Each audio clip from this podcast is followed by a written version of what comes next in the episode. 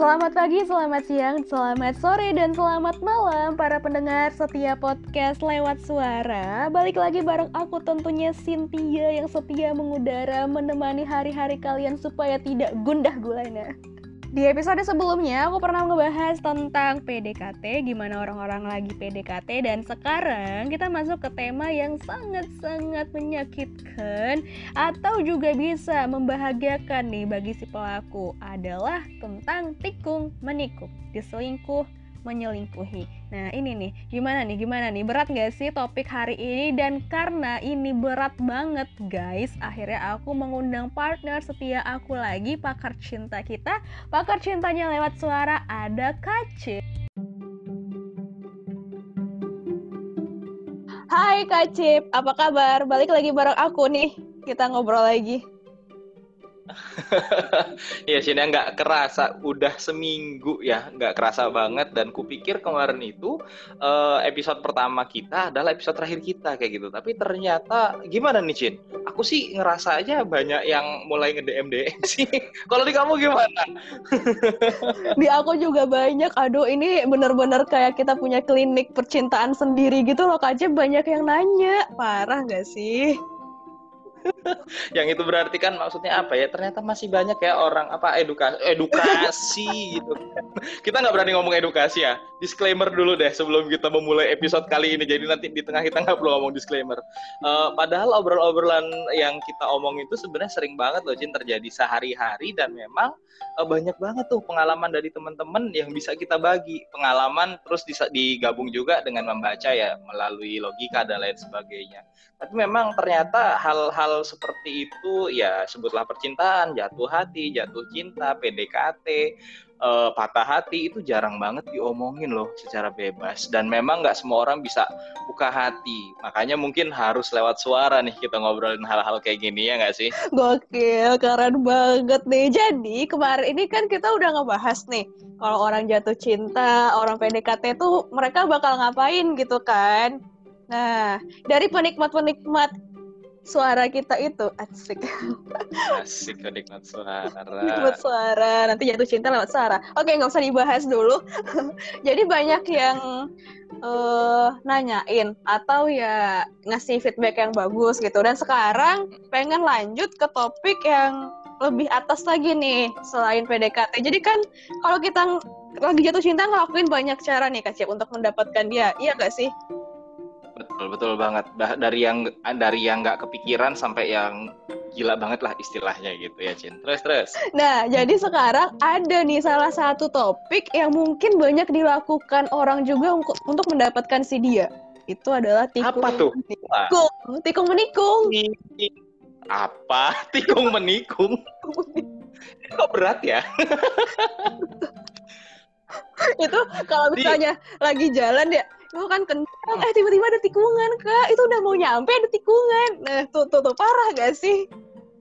Betul, tapi Cin, kalau soal PDKT, tikung menikung tuh asik banget. Kenapa asik banget Cin? Kenapa coba? Kenapa? Enggak, aku gak mau karena sakit, kena tikung. Yang kena tikung sakit, yang menikung seneng. Nah, jadi kalau PDKT yang paling enak itu adalah PDKT yang nggak banyak lawan, alias dia biasanya udah punya kayak gitu Cin. Kalau dia jomblo itu kan banyak tuh fansnya segala macam, susah tuh saingannya, males banget. Tapi kalau dia cuma punya satu cowok atau satu cewek, gampang tuh nikungnya, yang berarti kemungkinan kita diterima untuk bisa PDKT itu lebih kayak gitu. Jadi kita hari ini bahas tikung menikung ya, seru banget nih kayaknya. Bahas tikung menikung. Jadi nanti kita tikung menikung itu gimana, terus penjelasannya. Terus ini juga ada cerita dari teman-teman gitu yang mungkin bisa kita ceritain, kita bacain, kita ambil kesimpulan, terus mungkin ya banyak pelajaran dari sana gitu ya Kak Cip ya. Ya, siap. Bahkan ternyata banyak juga korban tikung menikung ya. Saya nggak tahu nih. Itu apakah yang korban tikung atau korban yang menikung? Kan kita nggak tahu nih. Banyak yang cerita dari teman soal tikung menikung. Oke deh Cin. Berarti hari ini kita bahas soal tikung menikung dan masih di lewat suara. Oke, jadi guys, sekarang tentang tikung menikung. Menurut Kacip sendiri nih, nah, tikung menikung itu boleh nggak sih? Atau ya gimana gitu menurut Kacip tikung menikung dalam PDKT? Wow, langsung nanya ini. Ya, oke, kalau pendapatku pribadi ya. Oke, kita ngomong soal mencari yang terbaik. Semua orang pasti pengen mencari yang terbaik gak sih? Ya kan? Yeah. Semua orang pasti pengen mencari yang terbaik, dan memang seringkali yang kita pikir terbaik itu seringkali gak available tuh, Bu, gitu kan. Jadi kalau kita ngomong soal tikung menikung, kalau ngomong boleh nggak boleh, aku agak berat nih menjawabnya gitu ya. Tapi kalau emang dia belum dimiliki, kayaknya sih sah-sah aja gitu ya. Dia belum dimiliki dalam artian belum ada suratnya gitu kan. Kalau baru terbatas komitmen mulut gitu ya, kita sebut aja pacaran gitu deh. Tapi kenapa pacaran masih bisa ditikung? Tapi nggak cuma pacaran sih, orang menikah juga banyak tikung menikung ya. Jadi kalau ngomong boleh nggak boleh itu kembali ke masing-masing sih, kembali ke masing-masing. Tapi kalau bisa nggak bisa itu bisa banget. Tikung menikung itu bisa banget dilakuin kok. Jadi kalau soal boleh nggak boleh itu kembali ke orangnya dan atas dasar apa dia menikung. Kayak gitu, Cin. Jadi memang nggak bisa langsung kita sama ratakan boleh nggak gitu. Ya kembali kalau memang dia yakin, istilahnya yang satu dia pacaran terus digantungin, yang satunya pengen menikung karena pengen menikahi. Kayaknya nggak salah juga sih, karena pengen lebih serius ya kan, kayak gitu sih. Jadi memang kita harus melihat kondisinya. Ya gampangnya deh, Cin. Gampangnya, Cin ya. Kamu, Cin, misalnya kamu punya pacar nih. Dia udah lama, kamu tanya kapan nih mas kita nikah, kayak gitu kan. Aduh, aku masih belum siap, aku belum ready, bla bla bla bla bla bla, kayak gitu. Datang nih cowok yang gak kalah sama cowokmu yang sekarang, kayak gitu kan, pacarmu yang sekarang. Dia nanya, Cin, kamu mau gak jadi istri aku? Kamu udah kenal dia baik, orangnya bla bla bla bla bla. Mikir kan pasti kan? Iya, bener. Bener kan? Jadi kembali kalau soal tikung menikung, kita harus ngomong case by case kayak gitu ya. Untuk apa sih tikung menikung ini kayak gitu? Karena banyak banget, bahkan nggak usah ngomong saya lebih, di sekitar kita banyak aja cerita yang udah pacaran lama banget tapi nikahnya bukan sama dia, alias ditikung, yang artinya menjaga jodoh orang. Betul banget tuh, kayak gitu. Itu banyak kok terjadi di sekitar kita, jagain jodoh kayak gitu. Memangnya kamu yakin pacarmu bakal jadi pasanganmu seumur hidup? Kan nggak tahu kan, nggak ada yang bisa jawab kan. Nah, disitulah gunanya tikung menikung. Makanya tadi aku bilang sempat kalau ngomongin soal boleh enggak ya tergantung suasananya juga gitu. Karena kan kayak sekarang ada drama ya, apa The World of Marriage atau apa itu, aku nggak seberapa ngerti itu kan, mengenai tikung menikung yang semua orang kayaknya kesel nonton drama itu ya nggak sih, walaupun itu drama.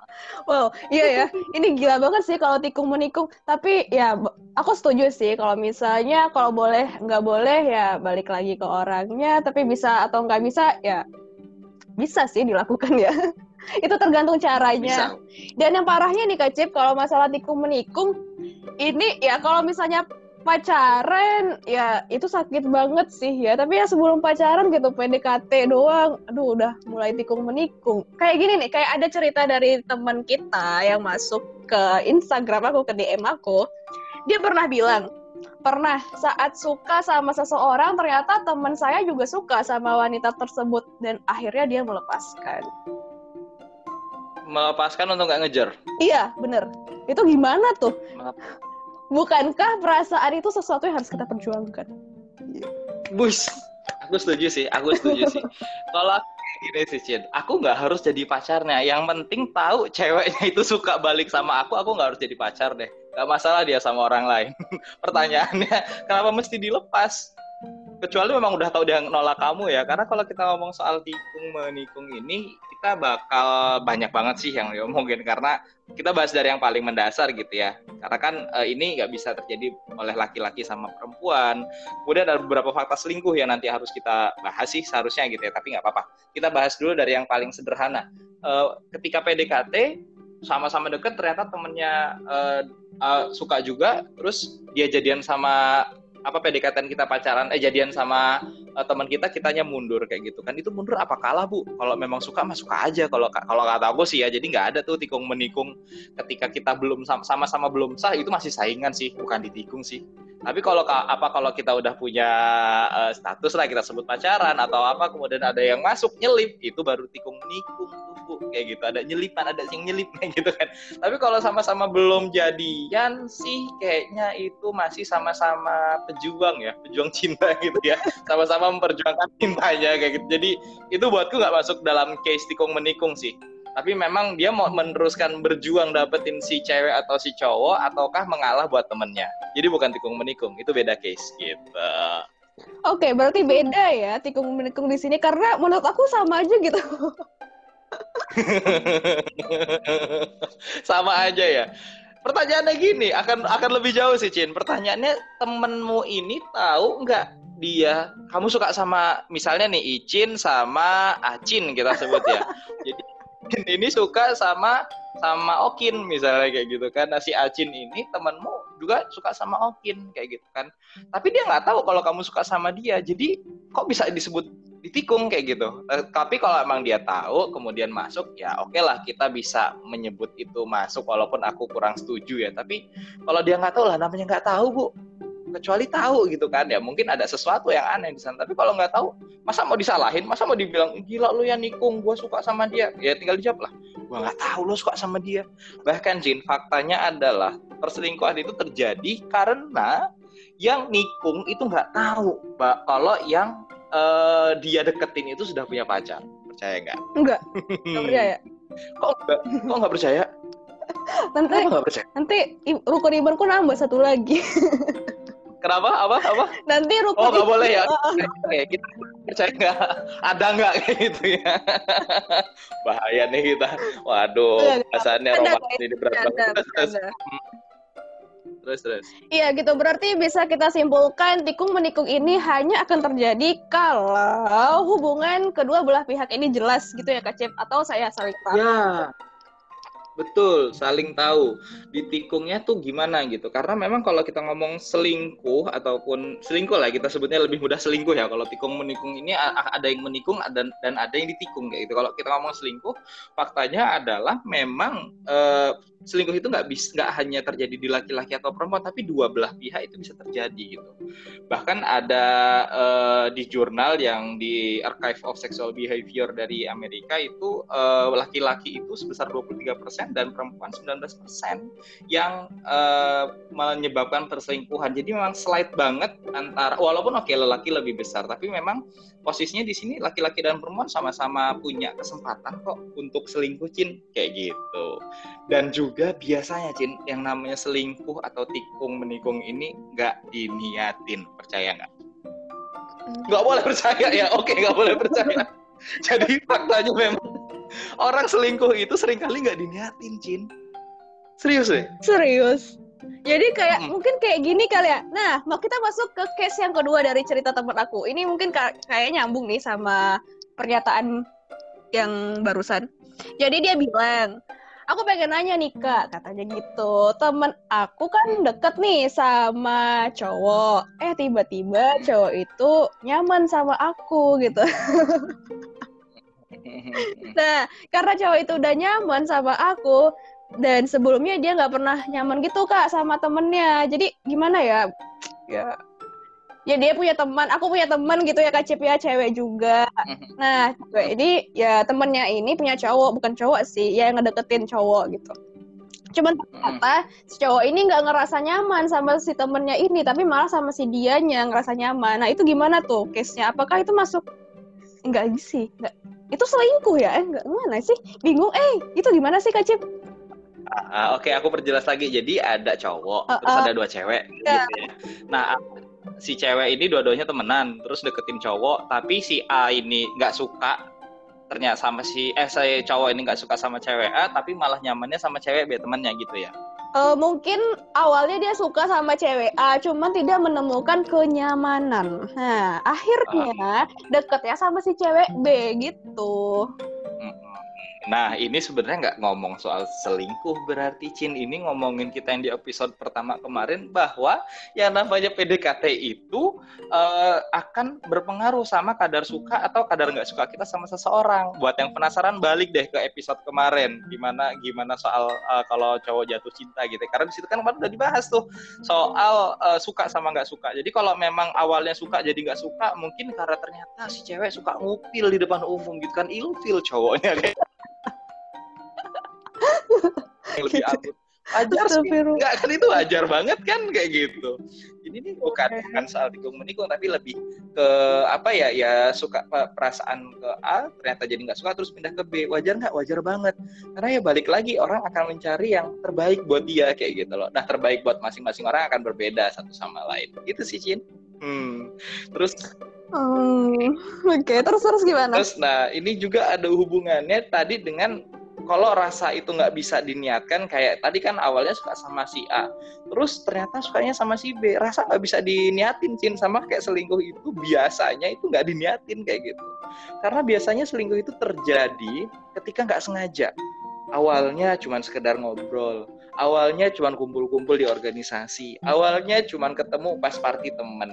Tapi nggak niat tuh, karena memang nggak bisa, gue mau selingkuh nih sama dia. Itu apa tuh, selingkuh atau kejahatan selingkuh yang terorganisir kayak gitu kan? Enggak. Kamu kalau suka sama orang, selingkuh itu biasanya tidak diniatkan. Biasanya nggak sengaja. Kayak jatuh cinta ya. Jatuh cinta yang juga bisa datang tiba-tiba gitu. Betul. Selingkuh pun kan berawal dari ketertarikan. Kok lebih tertarik sama yang ini ya, kok lebih shiny ya. Shine bright like a diamond kayak gitu ya, dibandingkan kok sama pasangan gue kayak gitu ya. Ini ada dua case juga kalau soal selingkuh dan diselingkuhi, menikung dan ditikung kayak gitu. Jadi kita akan lebih banyak ngomong soal nikung ini sih Cin kayak gitu. Kalau kita ngomong selingkuh gak diniatkan kayak gitu. Karena memang awalnya cuma ngobrol, curhat, terus tambah dapat perhatian. Mungkin awalnya memang gak niat untuk selingkuh, tapi ternyata kok lebih nyaman sama dia ya. Kok ngobrolnya lebih nyambung ya. Kok dia ini lebih ngertiin gue ya dibanding yang ini. Kok ini bangunnya lebih pagi ya, akan kemudian tumbuh positif-positif lainnya yang berujung pada perselingkuhan gitu. Jadi seringkali nggak dinyatakan, Cin. Nah, gitu gimana tuh? Atau gini, mungkin bisa dibilang gini sih, salah satu cara menikungnya itu, yaitu hadir di waktu si dia membutuhkan. Oh iya. Gimana ya? Biasanya orang yang tepat itu hadir di waktu yang nggak tepat memang. Ya kayak yang tadi mungkin Kak. Jadi yang 3 orang ini ya, ya mungkin yang berdua mungkin udah ada hubungan lebih dekat, cuman tiba-tiba ada masalah, terus renggang, akhirnya cerita ke pihak satunya lagi. Akhirnya yang menemukan rasa nyaman itu di sana. Gitu. Kalau case-nya kayak gitu, kalau case-nya kayak gitu, Cin, sorry aku potong. Kalau case-nya kayak gitu itu fix nggak diniatin. Emang tadi udah deket, ternyata suka sama yang lain. Jadi yang ini bingung nih sama si A ini mau dilanjutin apa enggak. Udah terlanjur nyaman, udah terlanjur enak, udah terlanjur jalan bareng. Hadir nih si B yang lebih indah kayak gitu kan. Dan kau hadir, kalau kata Adera kayak gitu. Lagu lama banget, nanti ketahuan umurku kayak gitu. Tapi ya nggak diniatin. Dan Cin, tahu nggak Cin? Kalau kita ngomong soal selingkuh, itu ada 2 jenis selingkuh. Yang pertama itu selingkuh emosional dan yang kedua itu selingkuh physically kayak gitu. Jadi dengan fisik, ada bahasa lainnya terserah ini mau disensor apa enggak, seksual kayak gitu ya. Jadi ada 2 hal. Yang pertama itu selingkuh dengan emosional atau dengan hati, dan yang kedua dengan seksual ataupun dengan fisik kayak gitu. Nah, cewek sama cowok juga beda Cin tipe selingkuhnya kayak gitu. Jadi maksud kita mana nih kayak gitu kan. Nah, cowok Cin itu bisa ngobrol ataupun bisa melakukan kontak fisik tapi nggak pakai hati.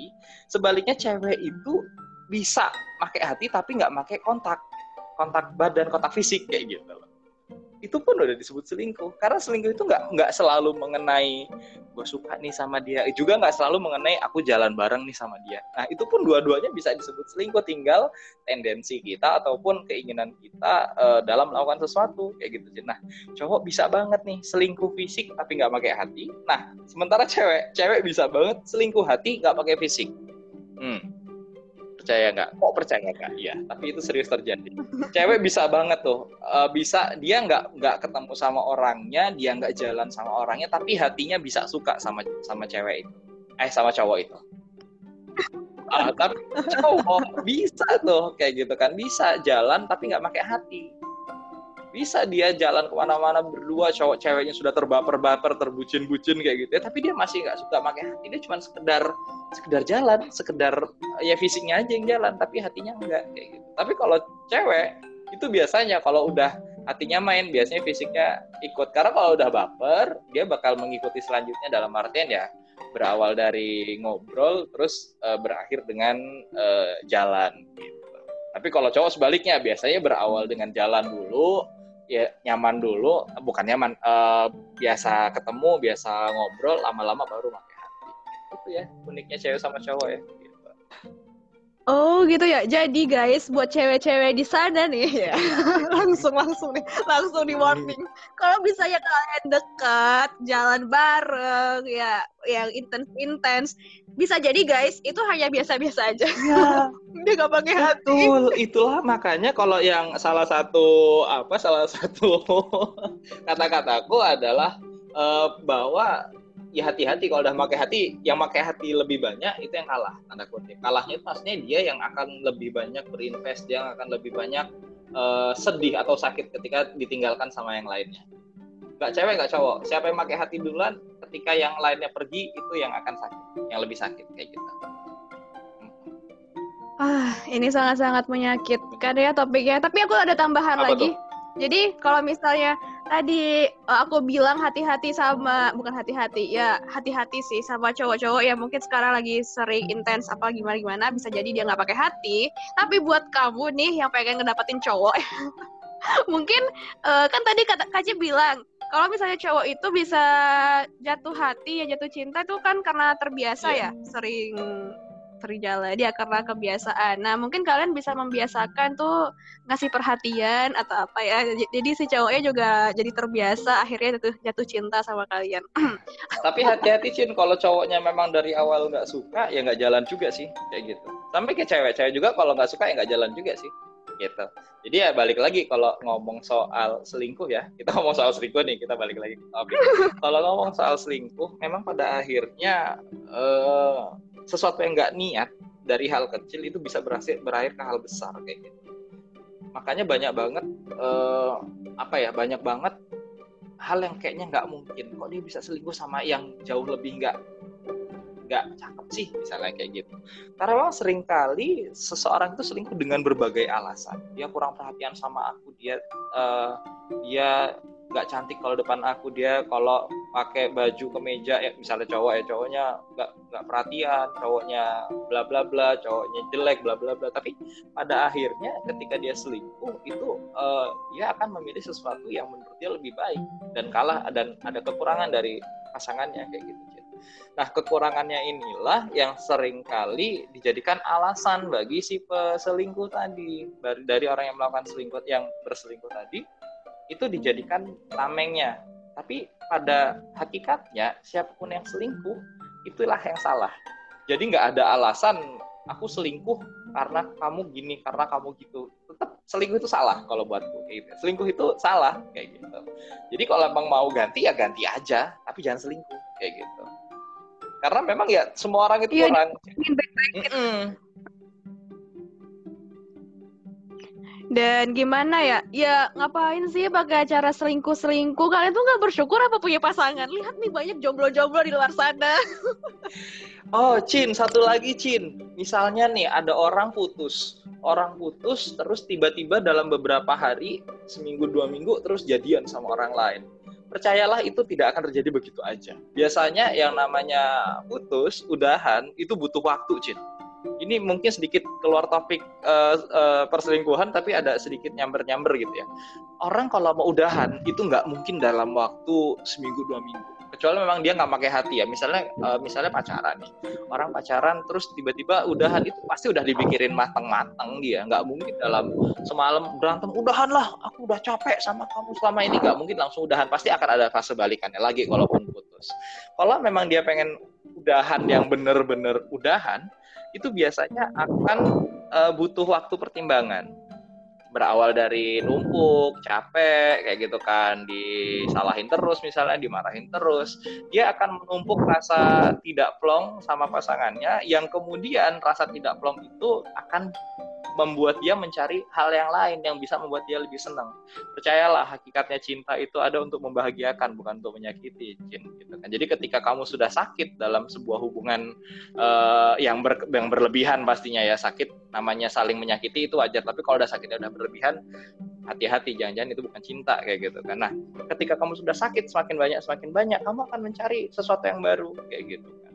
Dan ketika memang kamu sudah putus, pilihannya dua. Tidak selalu seperti ini, tapi pilihannya dua. Kamu putus tanpa persiapan mencari yang lain, atau kamu memang sudah ada yang lain untuk kemudian putus terus pindah kayak gitu.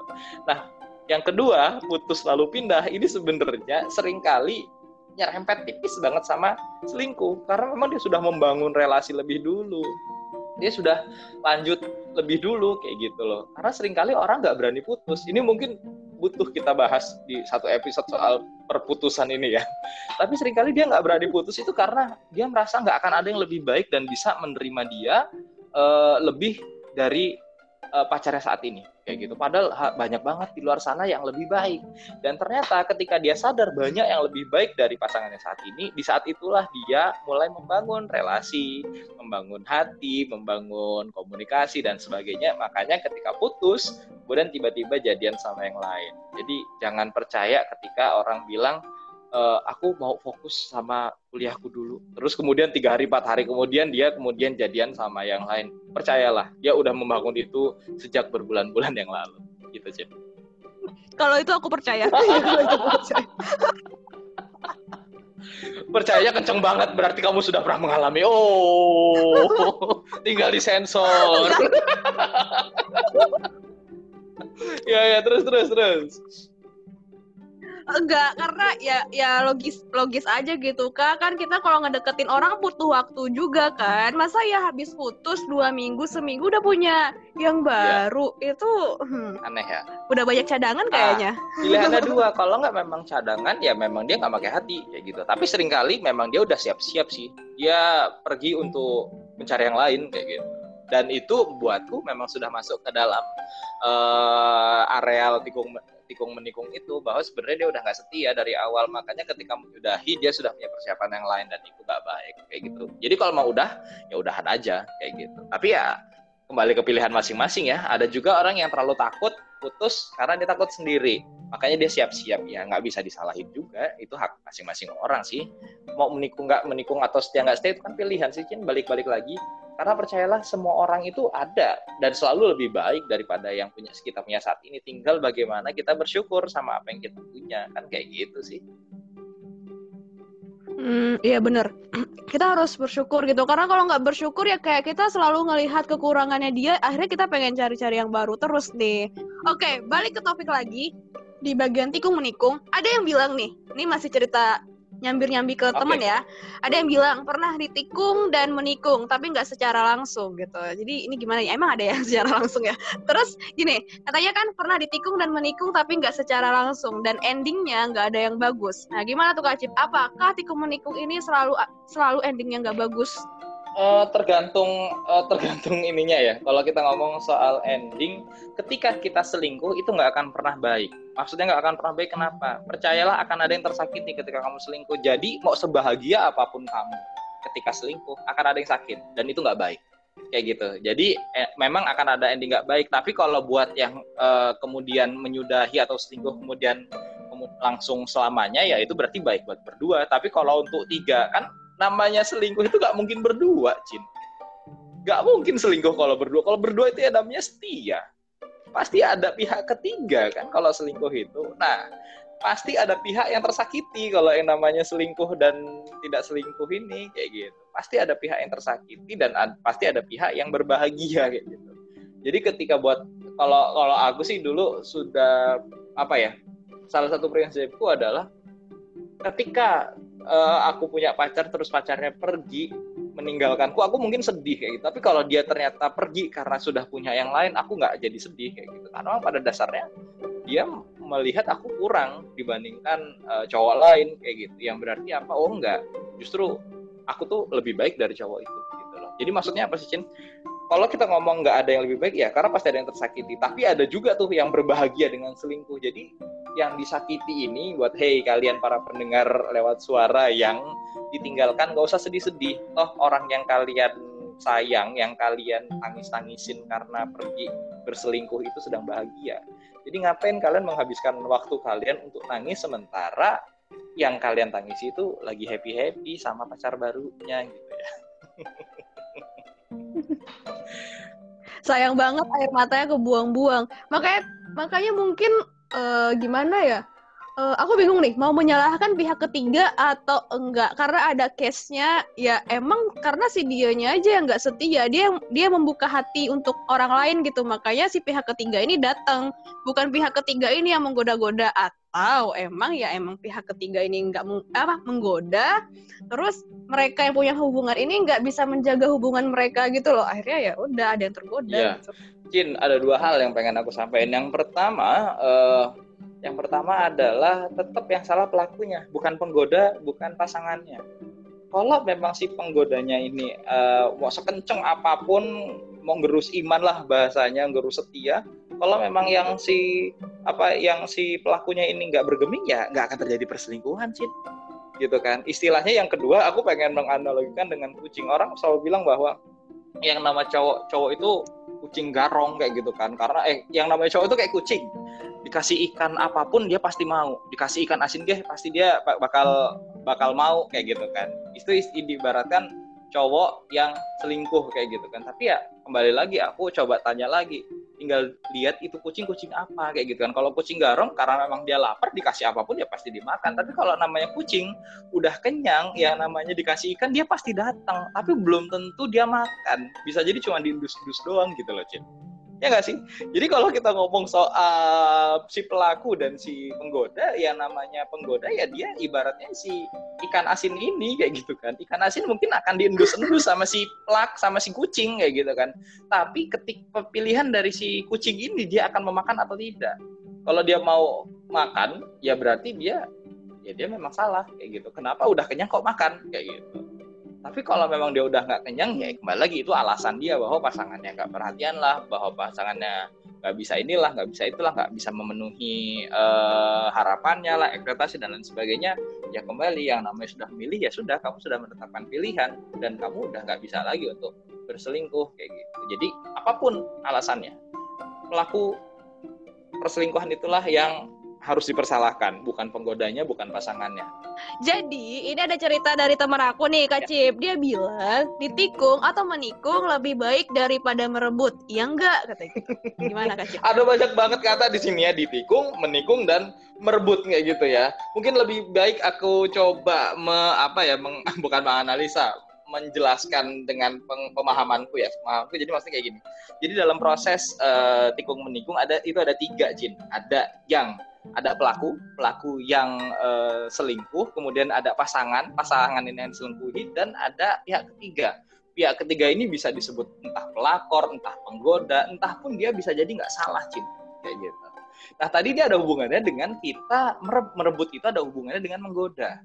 Jadi mungkin maksudnya lebih baik dia ditikung daripada menggoda, gitu kan? Ya iya, aku setuju banget kalau lebih baik ditikung daripada ngerebut, kayak gitu kan? Karena kalau ngerebut kan sudah aktif kayak gitu ya, dia memang sudah pengen merebut seseorang dari pasangannya, dan itu udah memang tidak terpuji sih kayak gitu. Tapi ya balik lagi, kalau si pelaku perselingkuhan ini dia tidak merespon penggoda, ya nggak akan terjadi. Tapi kalau kamu disuruh lebih baik kamu jadi korban atau pelaku, ya saya sih lebih baik jadi korban. Kalau pelaku itu ya kesalahan sepenuhnya terjadi pada si pelaku, ya baik itu dari penggoda ataupun pelaku. Tapi kalau saya sih lebih setuju yang salah adalah tetap yang tergoda kayak gitu loh, karena pada dasarnya ya dia udah gak boleh tergoda lagi kalau udah memilih kayak gitu kan, gitu sih. Iya, harusnya kalau misalnya udah milih gitu ya, jaga komitmennya gitu, setia dong sama pasangannya, masa ya bisa tergoda? Ya maksudnya ya kan? Kalaupun mau tergoda tuh ya yang rapih lah, yang nggak kelihatan lah kayak gitu loh maksudnya. mungkin ya selalu ada cara rapih, Cin, kalau untuk melakukan segala sesuatu kayak gitu ya. Karena kalau emang nggak rapih itu ada dua, karena memang dia nggak profesional atau memang dia sengaja nggak rapih kayak gitu. Misalnya dia mau pacaran sama ini, bisa jadi dia buat masalah, kamu ngapain deket-deket sama ini, kamu kok gak bisa terima kalau ini teman aku, yaudah kalau gitu kita putus aja. Nah, kan memang dia mencari masalah, atau memang ya dia memang gak profesional kalau udah selingkuh yang ketahuan kayak gitu. Dan percayalah, selingkuh itu tidak akan pernah menyakiti kecuali ketahuan, Cip. Ya gak sih? Betul kan? Tidak akan kamu sakit diselingkuhi kalau kamu nggak tahu dia selingkuh kayak gitu. Kalau nggak tahu, ya kalau main rapi berarti dianya nggak tahu dan kita nggak ada yang tersakiti lah. Kalau udah nggak ada yang tersakiti kan berarti semua senang dong. Gitu. Apa perlu kita bikin podcast edisi selingkuh yang rapi? Gimana? Cara selingkuh yang rapi kayak gitu ya. Atau cara PDKT yang rapi deh, Cin. Jadi nanti di dalamnya bisa bumbuin. Ya, tapi balik lagi sih tergantung dari pendengarnya ya. Kalau pendengarnya mau cerita soal itu atau memang pengen tahu, udah kelamaan banget nih jomblo nih kak, gimana caranya nih, aku pengen PDKT ya, nanti bisa dibahas sih di episode-episode selanjutnya. Yang penting sih dengerin terus lewat suara ya gak sih Cin? Ya, podcast aja gitu loh guys. Oke, back to topic. Kita udah ngebahas boleh enggaknya, terus juga ngerespon cerita dari teman-teman. Apakah sekarang ada permasalahan lain tuh, tambahan lain Kak Cip tentang tikung menikung? Mungkin ya apa ya selanjutnya? Kalau aku sih gini ya, nggak semua orang bisa menerima diselingkuhi ya. Jadi mungkin istilah kayak gimana sih cara berdamai kalau kita diselingkuhin kayak gitu ya. Sebenarnya gampang banget sih Cin, karena banyak banget orang, apa ya salahku, apa kurangku, kenapa dia harus pergi, kenapa dia harus milih orang lain. Aku tuh udah setia banget sama dia, aku tuh udah nggak pernah macem-macem, aku udah nggak pernah main sama yang lain kayak gitu. Percayalah, nggak perlu kamu kayak gitunya kayak gitu. Karena memang pada dasarnya kamu nggak salah, dan kalau memang kamu nggak salah, yang perlu kamu lakukan adalah mencintai diri sendiri lebih kayak gitu loh. Lebih mencintai diri sendiri, menambah rasa sayangmu sama dirimu. Karena memang pada dasarnya kalau kamu sayang sama dirimu, kamu nggak akan membiarkan orang lain menyakiti kamu kayak gitu loh. Dan bahkan orang yang sudah menyelingkuhi kamu, memang dia nggak pantas buat kamu, dan kamu bakal ketemu sama yang lebih baik dibandingkan si tukang selingkuh ini. Itu sih Cin, kalau tambahannya sedikit gitu sebelum kita masuk ke kesimpulan. Hey. Jadi gitu ya guys, ini berat banget sih topiknya tikung-menikung. Cuman mungkin di sini ada serunya juga kali ya, bagi ya mungkin nih kalau bagi aku sih misalnya nih aku nih ditaksir banyak orang nih ya misalnya gitu ya. Terus. Ya aku nggak ngerasain gitu efek dari tikung-menikung ini, sakitnya gimana, deg-degannya gimana, karena aku nggak si pejuang cintanya gitu kan. Tapi mungkin ini dirasain sama ya cowok-cowok di luar sana yang mungkin punya target yang sama gitu, pengen mendapatkan siapa, akhirnya ya ini salip menyalip supaya mendapatkan si cewek ini. Di sini sih deg-degannya gitu. Yeah. Oke, tapi kalau misalnya nih kan tadi juga ada yang cerita udah tikung menikung nih, akhirnya ya udah dianya jadi milik orang lain gitu, akhirnya dia melepaskan. Gimana sih Kak Cip, mungkin sebelum masuk ke kesimpulan kita bahas sedikit dulu, soalnya ada yang nanya gimana caranya berdamai setelah ditikung. Nah itu barusan udah dijawab sih Cin, tapi ya udah ada tambahan lain sih selain mencintai diri sendiri ya, yalah bahwa kamu nggak salah kayak gitu loh. Yang pertama kamu nggak salah, dan memang udah diniatkan. Kamu nggak perlu nyalahin si pelakor atau pembinornya kayak gitu ya. Tapi yang disalahin adalah ya memang yang selingkuh itu kayak gitu. Dan nggak usah lagi diharap-harap dia bakal kembali ke kamu. Kenapa mesti kembali? Karena memang pada dasarnya itu penyakit gitu loh Cin. Aku ngomongnya penyakit gitu ya. Suatu saat akan kambuh. Jadi nggak usah diharapkan deh yang kayak gitu. Kalau memang kamu udah diselingkuhin, udah tinggal. Udah nggak perlu lagi ya gitu loh, cukup gitu ya. Kalau mau maafin ya nggak masalah juga ya maksud gue, tapi dalam artian nggak, cara berdamai dengan diri sendirinya adalah ya emang kamu berharga dan nggak perlu sedih pasti ya, tapi jangan kelamaan lah. Banyak yang suka kok kayak gitu, sama kayak Icin.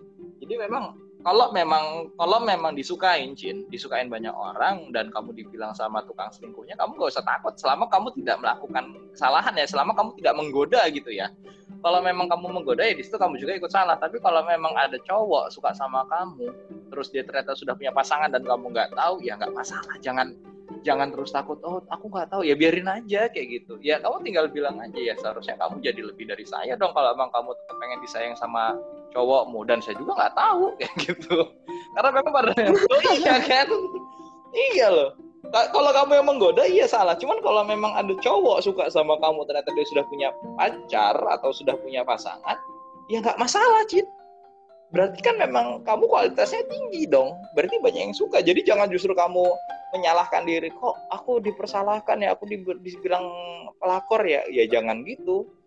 Tinggal dilihat, kalau memang kita menggoda ya oke, kita salah. Tapi kalau kita tidak menggoda ya yang perlu ditanyain pasangannya ini gimana kayak gitu. ataukah memang si cowoknya ini memang punya penyakit kambuhan itu kayak gitu, Jin. Karena kan tadi kan yang ngamuk kan malah yang si korbannya ini kan, si pasangannya dong ngamuk. Kamu ini tahu nggak dia udah punya pasangan gini. Lah, udah ditanya belum sama pasangannya? Itu jangan-jangan nggak pernah ngaku kalau dia udah punya pacar, nggak pernah ngaku kalau dia udah punya komitmen. Gitu yang sering kali terjadi, Jin. Jadi sering kali juga.